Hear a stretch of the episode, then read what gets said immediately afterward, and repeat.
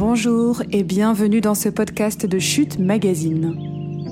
Dans chaque numéro papier de Chute se cachent des formats sonores, articles et entretiens qui donnent plus d'accessibilité à nos contenus. Pour Chute numéro 8, 5 clics et légumes par jour, disponible en librairie et sur notre site eshop.chute.media, notre journaliste Sylvie Fagnard a rencontré la chef Amandine Chéniaud, l'une des étoiles montantes de la gastronomie française. Chut, on l'écoute.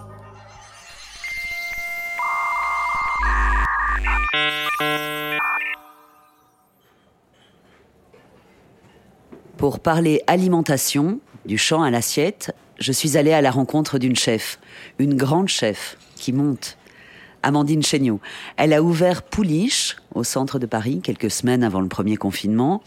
Elle avait jusque-là fait ses classes dans les meilleures cuisines de France, du Plaza Athénée à l'hôtel Crillon. Elle a toujours mis le projet sur le feu. Un nouveau resto, un deuxième à Montmartre, un fer tourné, un nouveau livre de recettes, La cuisine nature, aux éditions Solar Cuisine. Pour Chute, elle analyse notre rapport à la nourriture et la façon dont les outils numériques le bouleversent. Pour rentrer tout de suite dans le sujet, je voulais vous demander votre opinion sur euh, euh, sur le rapport des Français et des Françaises à la nourriture. On dit quand même qu'on est un peuple, euh, oui, voilà, qui aime bien manger, qui, a un, rapport spécial avec ça. Alors vous, en tant que, que chef, que grande chef, qu'est-ce que qu'est-ce que vous estimez? Est-ce que vous trouvez effectivement qu'on a un rapport particulier à la nourriture? Je pense que c'est très très vrai. C'est très vrai et on s'en rend encore plus compte quand on voyage un peu euh, et notamment dans les pays anglo-saxons euh, où la, le rapport à la nourriture est complètement différent.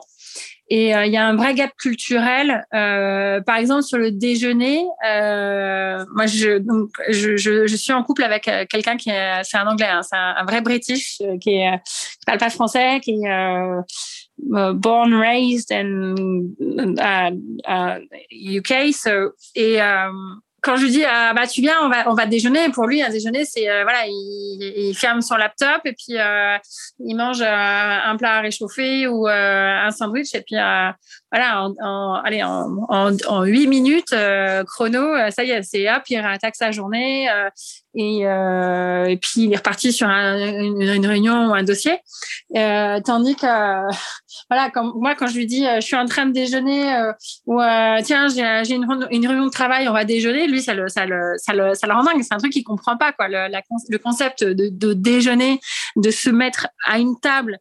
Euh, voilà, de, de, se dire qu'on arrête euh, de son ordinateur, son téléphone, les mails, les machins, euh, le temps d'un déjeuner qui, qui, peut durer entre une heure à deux heures, euh, lui, c'est complètement étranger, quoi. Donc effectivement, ouais, c'est c'est c'est c'est pas concevable, quoi. C'est pas c'est pas comme ça que ça se passe. Et effectivement, euh, en France, on a ce, euh, cette richesse des pâtisseries qui est quand même extraordinaire, qui est quand même unique au monde. Euh, il y, a, y, a, y, a, effectivement ce, cette richesse de terroir qui est, qui est, qui est absolument exceptionnelle et, et, euh, et, je pense que même si on s'en rend pas compte quand on baigne dedans depuis tout petit, parce que voilà, c'est notre référentiel et, et, assez naturellement on l'absorbe. Euh, mais oui, on, on, on a, euh, on grandit dans dans un bouillon de culture extrêmement euh, riche et fertile et, euh, et, qui est tout à fait exceptionnel. Ça, on, peut on peut dire tout ce qu'on veut. Euh, euh, c'est pas pour rien que même encore aujourd'hui, euh, euh, les chefs de partout ailleurs dans la planète viennent en France pour faire des stages, pour faire des écoles hôtelières. c'est pas pour rien qu'on parle français au pas. C'est que quand on quand on fait des annonces dans les plus grandes cuisines partout à travers le monde, on parle en français. Donc oui, malgré tout, malgré tout ce qui a pu se dire et malgré tous les courants euh, de nouvelles cuisines, entre guillemets, qui a pu avoir ces dernières années, la cuisine française reste une référence. Et est-ce que les Français et les Françaises ont aussi un rapport particulier à la gastronomie, euh, pas seulement au, fait de, s'alimenter, mais à, faire euh, de la nourriture presque des œuvres d'art, enfin presque, moi je dirais carrément des œuvres d'art, mais est-ce que ça aussi c'est quelque chose d'assez particulier à la France? Je pense qu'on a un rapport particulier à la table de façon générale. Euh, après, la gastronomie, euh, c'est un, mot que j'aime pas trop utiliser parce que ça, pour moi, ça veut tout et rien dire. Euh, on aime, on aime bien manger. et la nourriture est au centre des considérations du quotidien. Ça, c'est ça, c'est indéniable. En revanche, euh, les grandes tables, euh, je je sais pas. Je pense qu'il y a un rapport un peu euh, un, peu plus complexe. je pense qu'aujourd'hui, dans les grandes villes et notamment à Paris, on, on a envie d'avoir des tables qui soient plus faciles, plus à portée de main, plus conviviales, plus abordables, accessibles qu'il y a quelques années où on pouvait trouver, euh, on mangeait très bien dans les restaurants, dans les grands restaurants, euh, point barre. Je pense qu'aujourd'hui, euh, on a envie de, on a envie, c'est un envie de facilité en fait. Mmh. Oui, de, de, de, la, de, la, bonne cuisine, mais, mais sans peut-être tout le tralala. Enfin, il y a, y a ce côté-là. Mais vous disiez, on, on, on, est très attaché au fait de bien manger en France. Aujourd'hui, bien manger, euh, ça se euh, confond avec euh, le manger bio, local, peut-être le flexitarisme, moins de viande. Et, est-ce que ça, vous avez l'impression que c'est une culture partagée ou ça reste un privilège de, manger bio, par exemple ou enfin quand vous quand vous vous êtes transformée en distributrice au premier confinement avec avec les avec lesquels vous avez l'habitude de travailler, est-ce que enfin voilà, est-ce que vous avez eu l'impression d'être accessible euh, à, tout un chacun? Voilà, quel, est le rapport qu'on a avec euh, euh, avec l'alimentation bio, notamment. Je pense que c'est alors c'est des choses qui sont très personnelles et, et autour de moi j'ai tous les cas de figure. J'ai des gens euh, qui sont extrêmement conscients euh, de la qualité de ce qu'ils mangent, de ce qu'ils consomment, et ils sont aussi conscients euh, des impacts de ceci sur l'environnement et sur sur la planète de façon plus générale, et aussi l'impact social. Donc c'est des gens qui vont avoir une alimentation raisonnée de façon générale, enfin qui vont une, une, alimentation réfléchie, on va dire. Donc qui vont prendre du temps pour cuisiner, qui vont prendre du temps pour faire leurs courses, qui vont prendre du temps euh, pour essayer de comprendre aussi euh, la façon dont, les choses sont produites et euh, l'impact qu'ils ont derrière, et sur leur vie et sur leur santé, et aussi sur sur la sur toute la chaîne économique et sociale.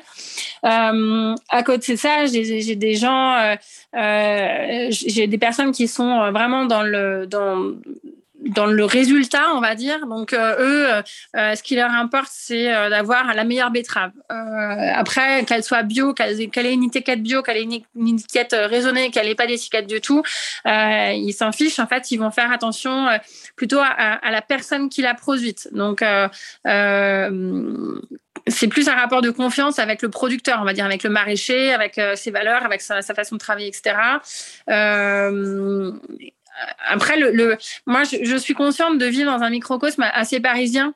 Euh, et je pense qu'on mange pas forcément de la même façon à Paris qu'on mange euh, en province ou dans certaines euh, autres villes. Enfin, je, je, me méfie un peu de ce parisianisme. Et, et, je pense qu'autour de moi, ouais, les gens sont quand même j'ai pas envie de dire en transition, mais euh, sont euh, euh, plus regardants, plus consciencieux, plus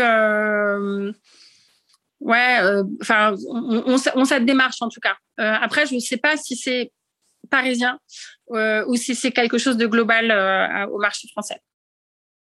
Est-ce que vous pensez que la fermeture des restaurants pendant de, très très longs mois a modifié d'une manière ou d'une autre le rapport que les Français entretiennent avec euh, euh, bah, la restauration, avec l'alimentation euh, au sens large?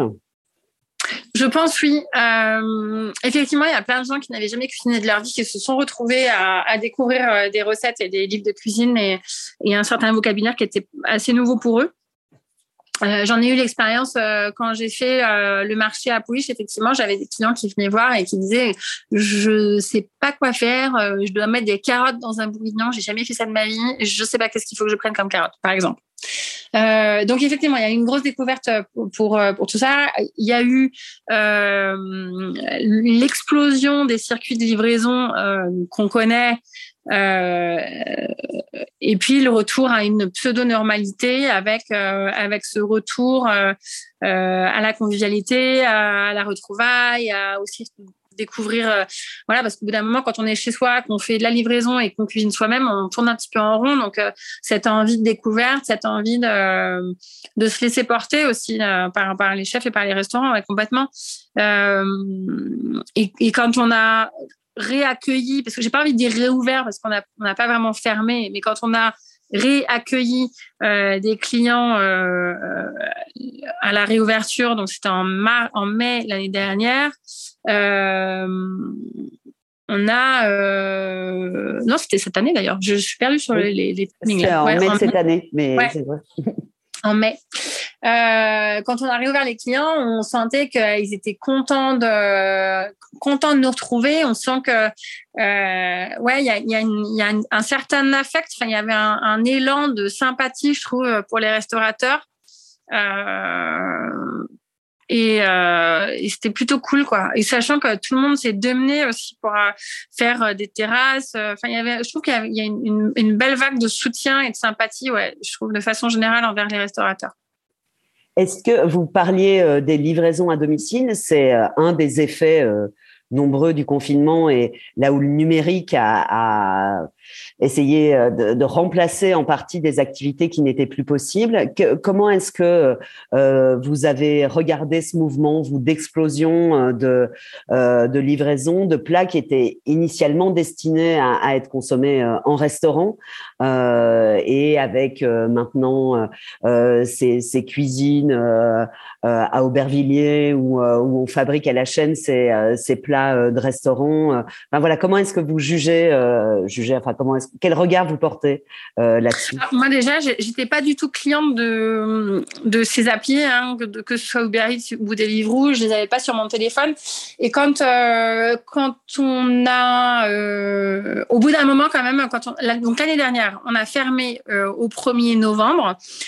pendant deux mois, on a complètement fermé le restaurant parce qu'on avait des problèmes de dégâts des eaux qui nécessitaient de, de gros travaux lourds. On devait complètement, enfin vraiment mettre à, à nu un mur, laisser sécher. Enfin, il y avait vraiment des, problèmes de structure qui étaient euh, longs à, à à résoudre et on en a profité. On s'est dit c'était un peu l'occasion pour euh, prendre le temps de faire euh, ce qui était nécessaire. Et puis une fois les fêtes passées, on s'est dit que quand même là le temps commençait à être long. puis moi j'ai un peu la bougeotte hein, quand je quand j'ai pas 150 trucs sur mon calendrier, je je me sens pas très bien. Donc donc on a fait le choix de démarrer une vente à emporter euh, à Pouliche. Et en même temps, j'étais tout à fait consciente qu'on ne peut pas proposer la même chose. Euh, déjà, quand, il y a quelques années, j'avais travaillé sur de l'aérien, sur du catering aérien avec Malaysian Airlines. Euh, et c'est là où on prend tous les enjeux de, de savoir entre l'idée qu'on a de départ, euh, un plat qui peut être magnifique dans un restaurant, euh, suivant les circonstances et notamment euh, la livraison ou dans le catering aérien, c'est un peu pareil. Hein, c'est le même type de problématique. Euh, il y a tellement de choses qu'on maîtrise pas qu'il faut vraiment essayer de, de, de réfléchir et de et de, penser, de construire les choses complètement différemment. Et quand on a euh, voulu amorcer de la, de la, vente à emporter, alors moi déjà c'était pas mon métier, donc euh, j'étais un peu, euh, j'avais l'impression d'être un peu aveugle à tâtons là-dedans. Donc j'ai téléchargé les applis, euh, j'ai regardé un peu ce qui se faisait et, euh, et on a imaginé faire des Dwitch, donc qui étaient des pains briochés que nous faisait notre boulanger, donc Thierry Breton, qui nous livrait tous les jours, et puis qu'on garnissait avec du homard. Euh, on a fait une version euh, burrata artichaut truffe et une version euh, riz de veau. Donc l'idée c'était de euh, de faire quelque chose qui soit nomade, donc euh, qui soit euh, facile à manger. En général, quand on mange un, un truc en livraison, on est souvent ben, soit devant sa télé ou en train de faire un pique-nique ou des trucs comme ça. Donc je voulais que ce soit nomade. J'avais pas envie que ce soit un truc à, à couper avec des couverts, avec un couteau. Enfin pour moi c'était pas c'était pas l'esprit. Euh, je voulais que ce soit facile, donc il n'y ait pas de réchauffe, pas de cuisson, et euh, et en même temps que ça que ça reste sur notre territoire par rapport à, aux ingrédients. Donc c'est comme ça qu'on a eu cette idée de de bun au riz de veau. Euh, puis ça a plutôt bien marché, voilà, mais mais j'avoue que moi, c'est pas un exercice qui me qui me plaît énormément. C'est un exercice qu'on a fait par défaut. Euh, mais voilà, il y a plein il y a plein de choses qu'on maîtrise pas. On maîtrise pas la livraison, on maîtrise pas la température de service, on maîtrise pas euh, ben, la livraison, tout le monde se met à, commander à 8h05 et puis à 8h10, il n'y a plus de commande parce qu'il y a le début du match où il y a voilà le début des infos, enfin bref.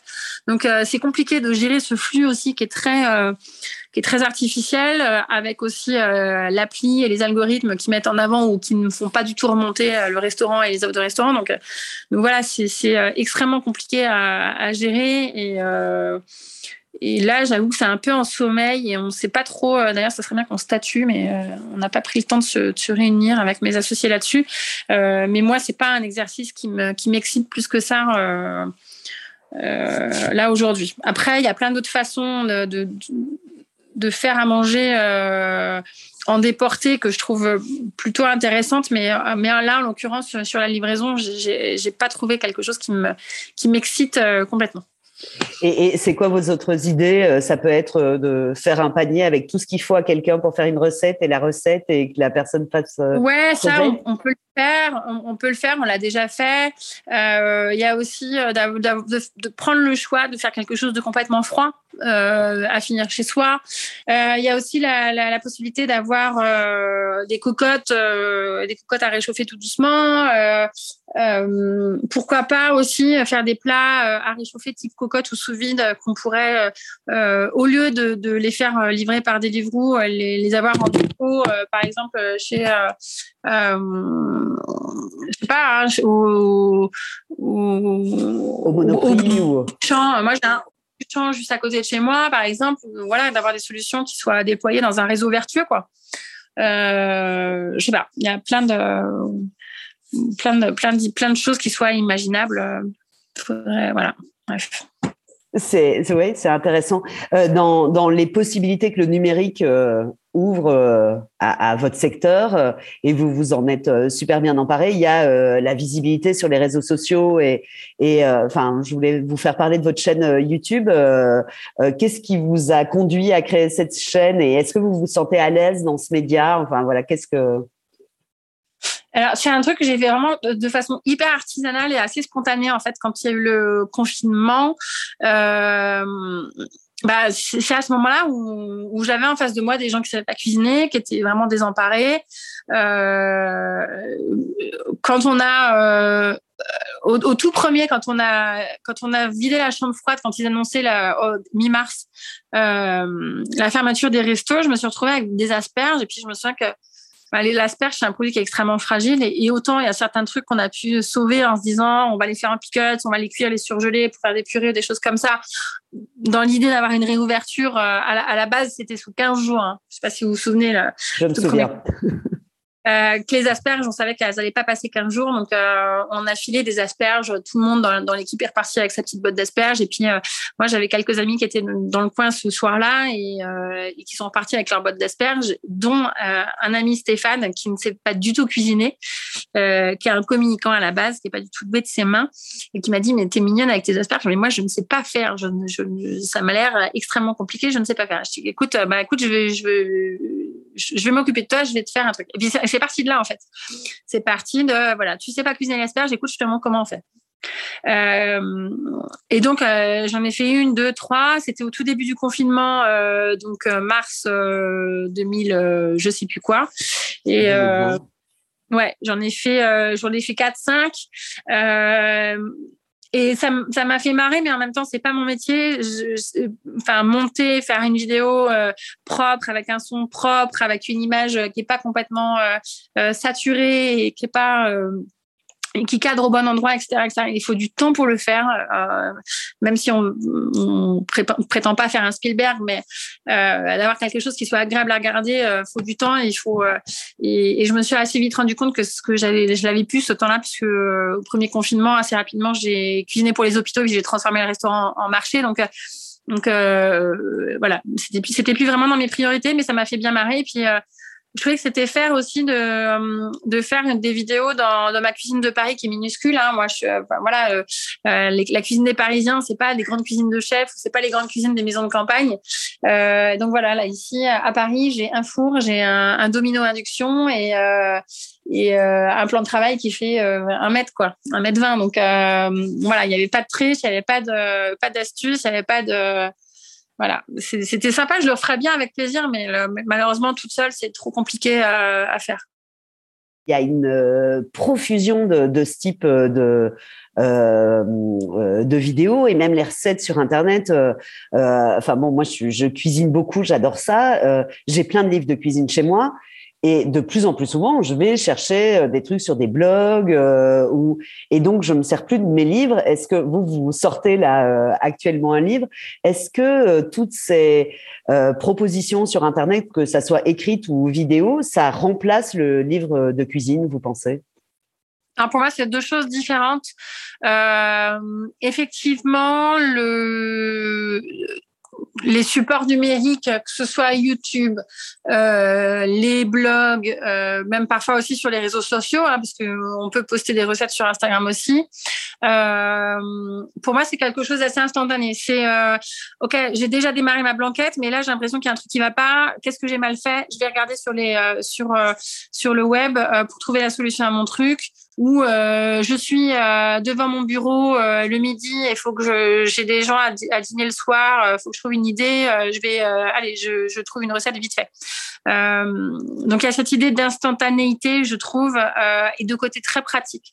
En revanche, un livre, pour moi, c'est bah, déjà c'est l'objet, donc c'est l'objet qu'on va pouvoir offrir, c'est l'objet qu'on a, je sais pas, au-dessus de la bibliothèque, et puis c'est c'est quelque chose qu'on va consulter euh, plutôt euh, en flânant. On va se dire euh, tiens, en train de boire un café, on va feuilleter un bouquin, puis on va peut-être voilà avoir une ou deux recettes qui vont nous taper dans l'œil, et puis on va dire ah, bah tiens celle-là je la garde en tête pour plus tard. voilà, il y a plus cette projection là, je pense à, mon, à mon sens en tout cas, dans l'idée d'ouvrir un livre de cuisine. Puis c'est aussi rentrer un peu dans l'univers de l'auteur.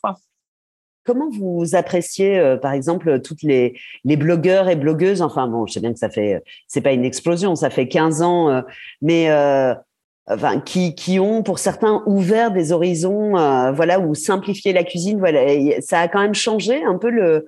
Est-ce que ça a changé l'appréciation qu'on a des chefs, par exemple Vous pensez toute cette explosion de d'influenceurs, influenceuses food euh, il y a deux choses dans ce que vous dites sur euh, sur les, les blogs de recettes. Je pense que ça a toujours été là et que euh, Jamie Oliver le faisait très bien déjà il y a 20 ans d'avoir une, une, vision euh, simple, ludique, euh, fun et pas du tout plan-plan de la cuisine. Ce qu'on fait très très mal en France euh, et d'ailleurs, euh, aujourd'hui, les programmes, les programmes culinaires qui fonctionnent, ils sont inspirés de, des, programmes, des programmes anglo-saxons, hein, euh, tout simplement. Et moi, j'aime beaucoup quand je suis en Angleterre regarder la télé anglaise justement sur les sur les shows parce que je trouve que c'est c'est agréable à regarder, c'est c'est fun, c'est c'est c'est bien monté. on voit que les gens les, voilà les gens s'amusent. En France, je trouve que pendant longtemps les émissions culinaires ça a été euh, la, vision académique du grand chef en blanc, oh là là, qui avait ces petits dés de cubes euh, parfaitement coupés de 1 cm, 3 sur 1 cm, 3. Enfin, euh, évidemment que Madame Michu, elle se projette pas du tout là-dedans et que ça lui donne pas du tout envie, quoi. Donc ça, c'est une première chose sur les recettes. Ensuite, sur les sur les, euh, les influenceurs euh, food, euh, ben, il y a toujours eu. Hein. Alors, il y a il y a dix ans, ils étaient peut-être plus à la télé sur les plateaux, type type Jean-Pierre Coff. à parler des bons œufs de la ferme, etc. Bon, bah, aujourd'hui, cette population-là, c'est c'est déplacé sur les réseaux, mais je pense que c'est pas c'est juste un, changement de, vecteur, on va dire, plutôt qu'un changement de fond. Vous-même, vous euh, êtes euh, sur Instagram et vous avez euh, plusieurs dizaines de milliers d'abonnés. Vous êtes très suivi. Qu'est-ce que vous trouvez dans ce canal Qu'est-ce qui vous permet de, proposer aux gens qui, vous suivent et qui s'intéressent à votre travail?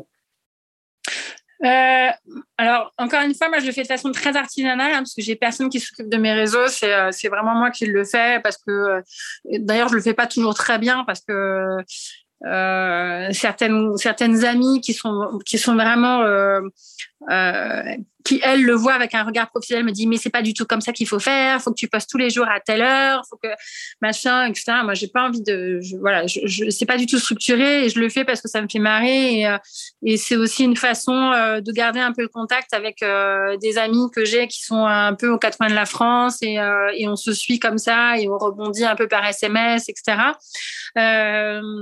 c'était une façon pendant les confinements et avec les restaurants de, de, communiquer facilement, en tout cas d'avoir, euh, de, de, passer un message euh, sur ce qu'on fait. Alors après, euh, euh, c'est repris, c'est pas repris, c'est bien vu, c'est pas bien vu, ça c'est autre chose. Mais euh, en tout cas, c'est comme ça. Euh, enfin, naturellement, par exemple, quand j'ai démarré le petit marché, euh, j'ai pas voulu faire une dépêche ARP ou quoi que ce soit. Moi, je, je, je me suis dit tiens, j'ai cette idée-là, je sais pas si ça va plaire ou pas.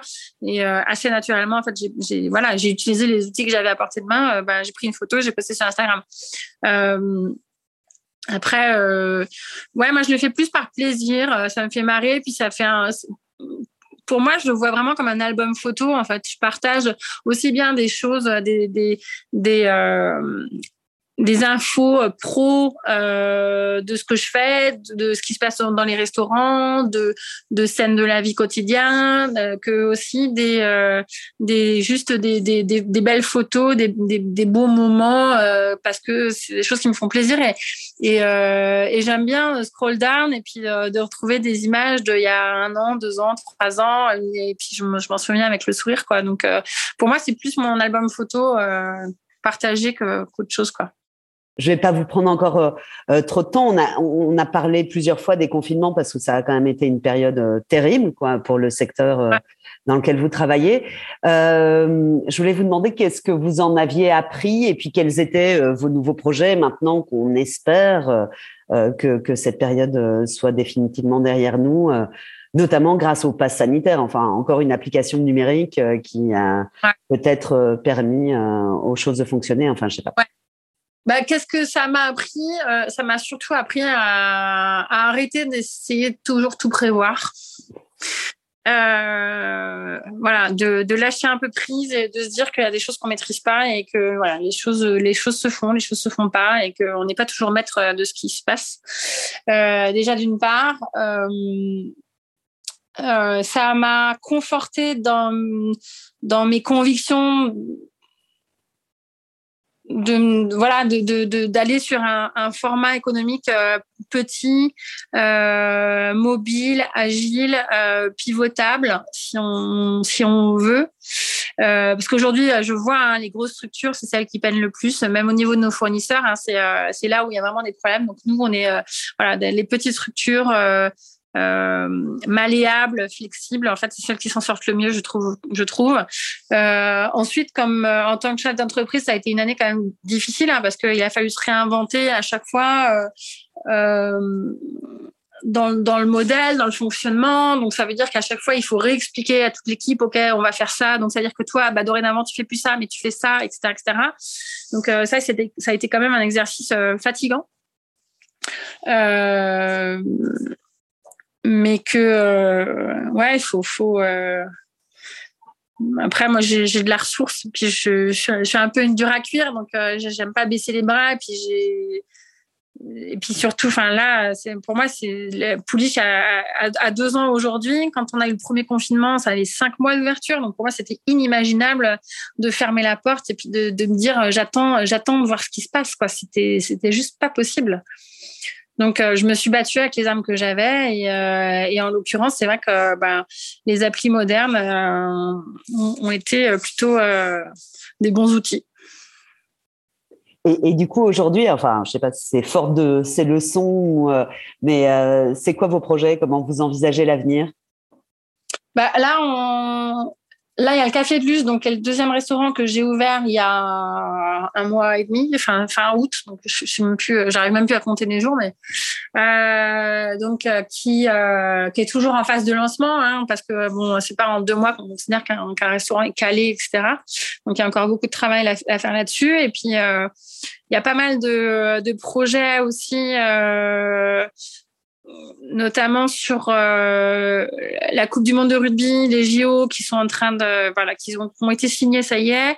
Euh, et après, moi, j'ai d'autres envies et d'autres projets également, mais j'en parle pas encore parce que c'est pas signé. D'accord, je comprends. Juste euh, en, petit ajout, et parce que, enfin, si vous avez envie d'en parler, mais il me semble que c'est votre préoccupation du moment. Est-ce que vous voulez dire un petit mot sur les difficultés de recrutement dans, dans le secteur euh, parce que c'est une, des conséquences visibles de la crise pour le grand public. Est-ce que, euh, enfin voilà, comment vous le vivez vous? Alors, j'ai deux cas de figure en fait. Euh, moi, dans mes business, euh, Pouliche, donc il y a deux ans, qui a été une affaire qui a été bien stabilisée, qui a été ouverte avec de l'énergie dans laquelle je me suis vraiment hyper investie à, à, l'ouverture et euh, qu'on a, vraiment, j'ai tout fait pour la pérenniser. Aujourd'hui, j'ai pas un poste vacant. Euh, Aujourd'hui, j'ai une full team en, en, salle, en cuisine, euh, parce que j'ai, voilà, on, on a un, j'allais dire un, un produit mais c'est, j'aime pas dire ça, mais c'est un restaurant qui est euh, qui est mature, on va dire, et qui euh, qui est bien défini, qui fonctionne, euh, ça roule. Et euh, et pour le coup, je pense que les équipes sont épanouies. On a mis en place euh, sur les sur les plannings, donc on fait trois coupures de continu deux jours off par semaine. Euh, les gens sont bien traités, on, on, on donne de l'importance et de l'énergie à, à avoir des vrais repas du personnel qui soient cohérents, qui soient des vrais moments de convivialité. Euh, L'équipe est, soudée. J'ai deux super, euh, j'ai un super chef de cuisine et j'ai un super directeur et vraiment c'est cool. Et je pense que je leur dois beaucoup aussi dans la stabilité, dans la, dans la philosophie de travail de, cet établissement. Euh, et à côté de ça, Café de Luz, donc on a ouvert il y a deux mois, où là c'est beaucoup plus compliqué parce que c'est une création, donc euh, euh, les gens ont du mal à savoir ont du mal à s'identifier, ont du mal à se projeter dans, les murs. Euh, à côté de ça, bah, quand on ouvre au mois d'août, forcément, c'est un peu compliqué parce que bon, tout le monde est en vacances et personne n'a envie de penser à, à, à attaquer. Euh, et puis, eh ben, les, les, travers d'une ouverture, c'est qu'il y a mille et une choses à gérer en plus du service et en plus des clients euh, qui euh, euh qui parasitent euh, le temps et l'énergie. Donc, c'est compliqué. Donc là, c'est là, c'est un autre format et effectivement, on a, on, a du mal à à trouver euh, les bonnes personnes pour certains postes. Mais bon, je pense que c'est quelque chose qui, dans le futur, euh, moi, j'ai tendance à dire que c'est plus la circonstance de l'ouverture en fait que la circonstance Covid. Actuelle. Ouais, je pense que quand je pense qu'il faut se remettre en question aussi. Euh, moi, j'ai, j'ai le, je sais plus avec qui je discutais l'autre jour, qui me disait ah je galère, j'ai pas de staff et tout, et puis et euh, le mec il disait ça, et puis euh, après il se retourne et puis il engueule quelqu'un comme une merde. Bah, je dis bah ouais, mais il faut réfléchir en fait, faut, enfin. Tu, donnes quoi Tu donnes quoi à ces personnes-là, les personnes qui viennent travailler pour toi?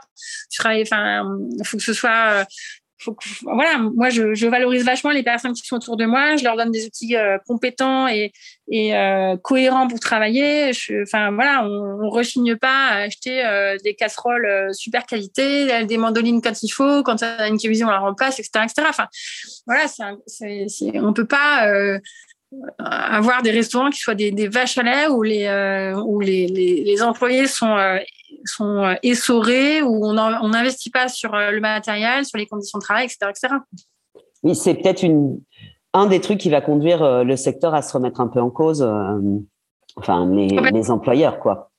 Ouais, complètement. Et puis aussi la façon de, la façon de, de considérer son staff, quoi. Moi, je voilà, nous, moi, je, je, suis la première euh, quand je peux, quand j'ai un peu de temps l'après-midi, à faire un gâteau pour le staff food du soir. Euh, euh, on achète des vrais poissons entiers frais qu'on fait rôtir avec de l'huile d'olive au four. Enfin, euh, c'est assez égoïstement, hein, mais moi, je me nourris dans mes restaurants. En fait, je passe, enfin, je, je mange jamais chez moi, donc euh, en fait, bah, j'ai envie de bien me nourrir. J'ai envie de, j'ai envie que ce soit un moment où on s'asseye, où on se raconte, euh, on se raconte le film qu'on a vu, une histoire. C'est l'anniversaire de quelqu'un, et ben on le fait tous ensemble. Enfin, voilà, c'est. On en revient à ce rapport que la on, en revient à, ce que vous disiez sur l'importance du déjeuner en France et ces trucs, quoi. Vouloir partager, en fait. Stabilisation euh, fort, en fait. Donc, euh, moi, je trouve que c'est important. Merci, Amandine Chéniaud.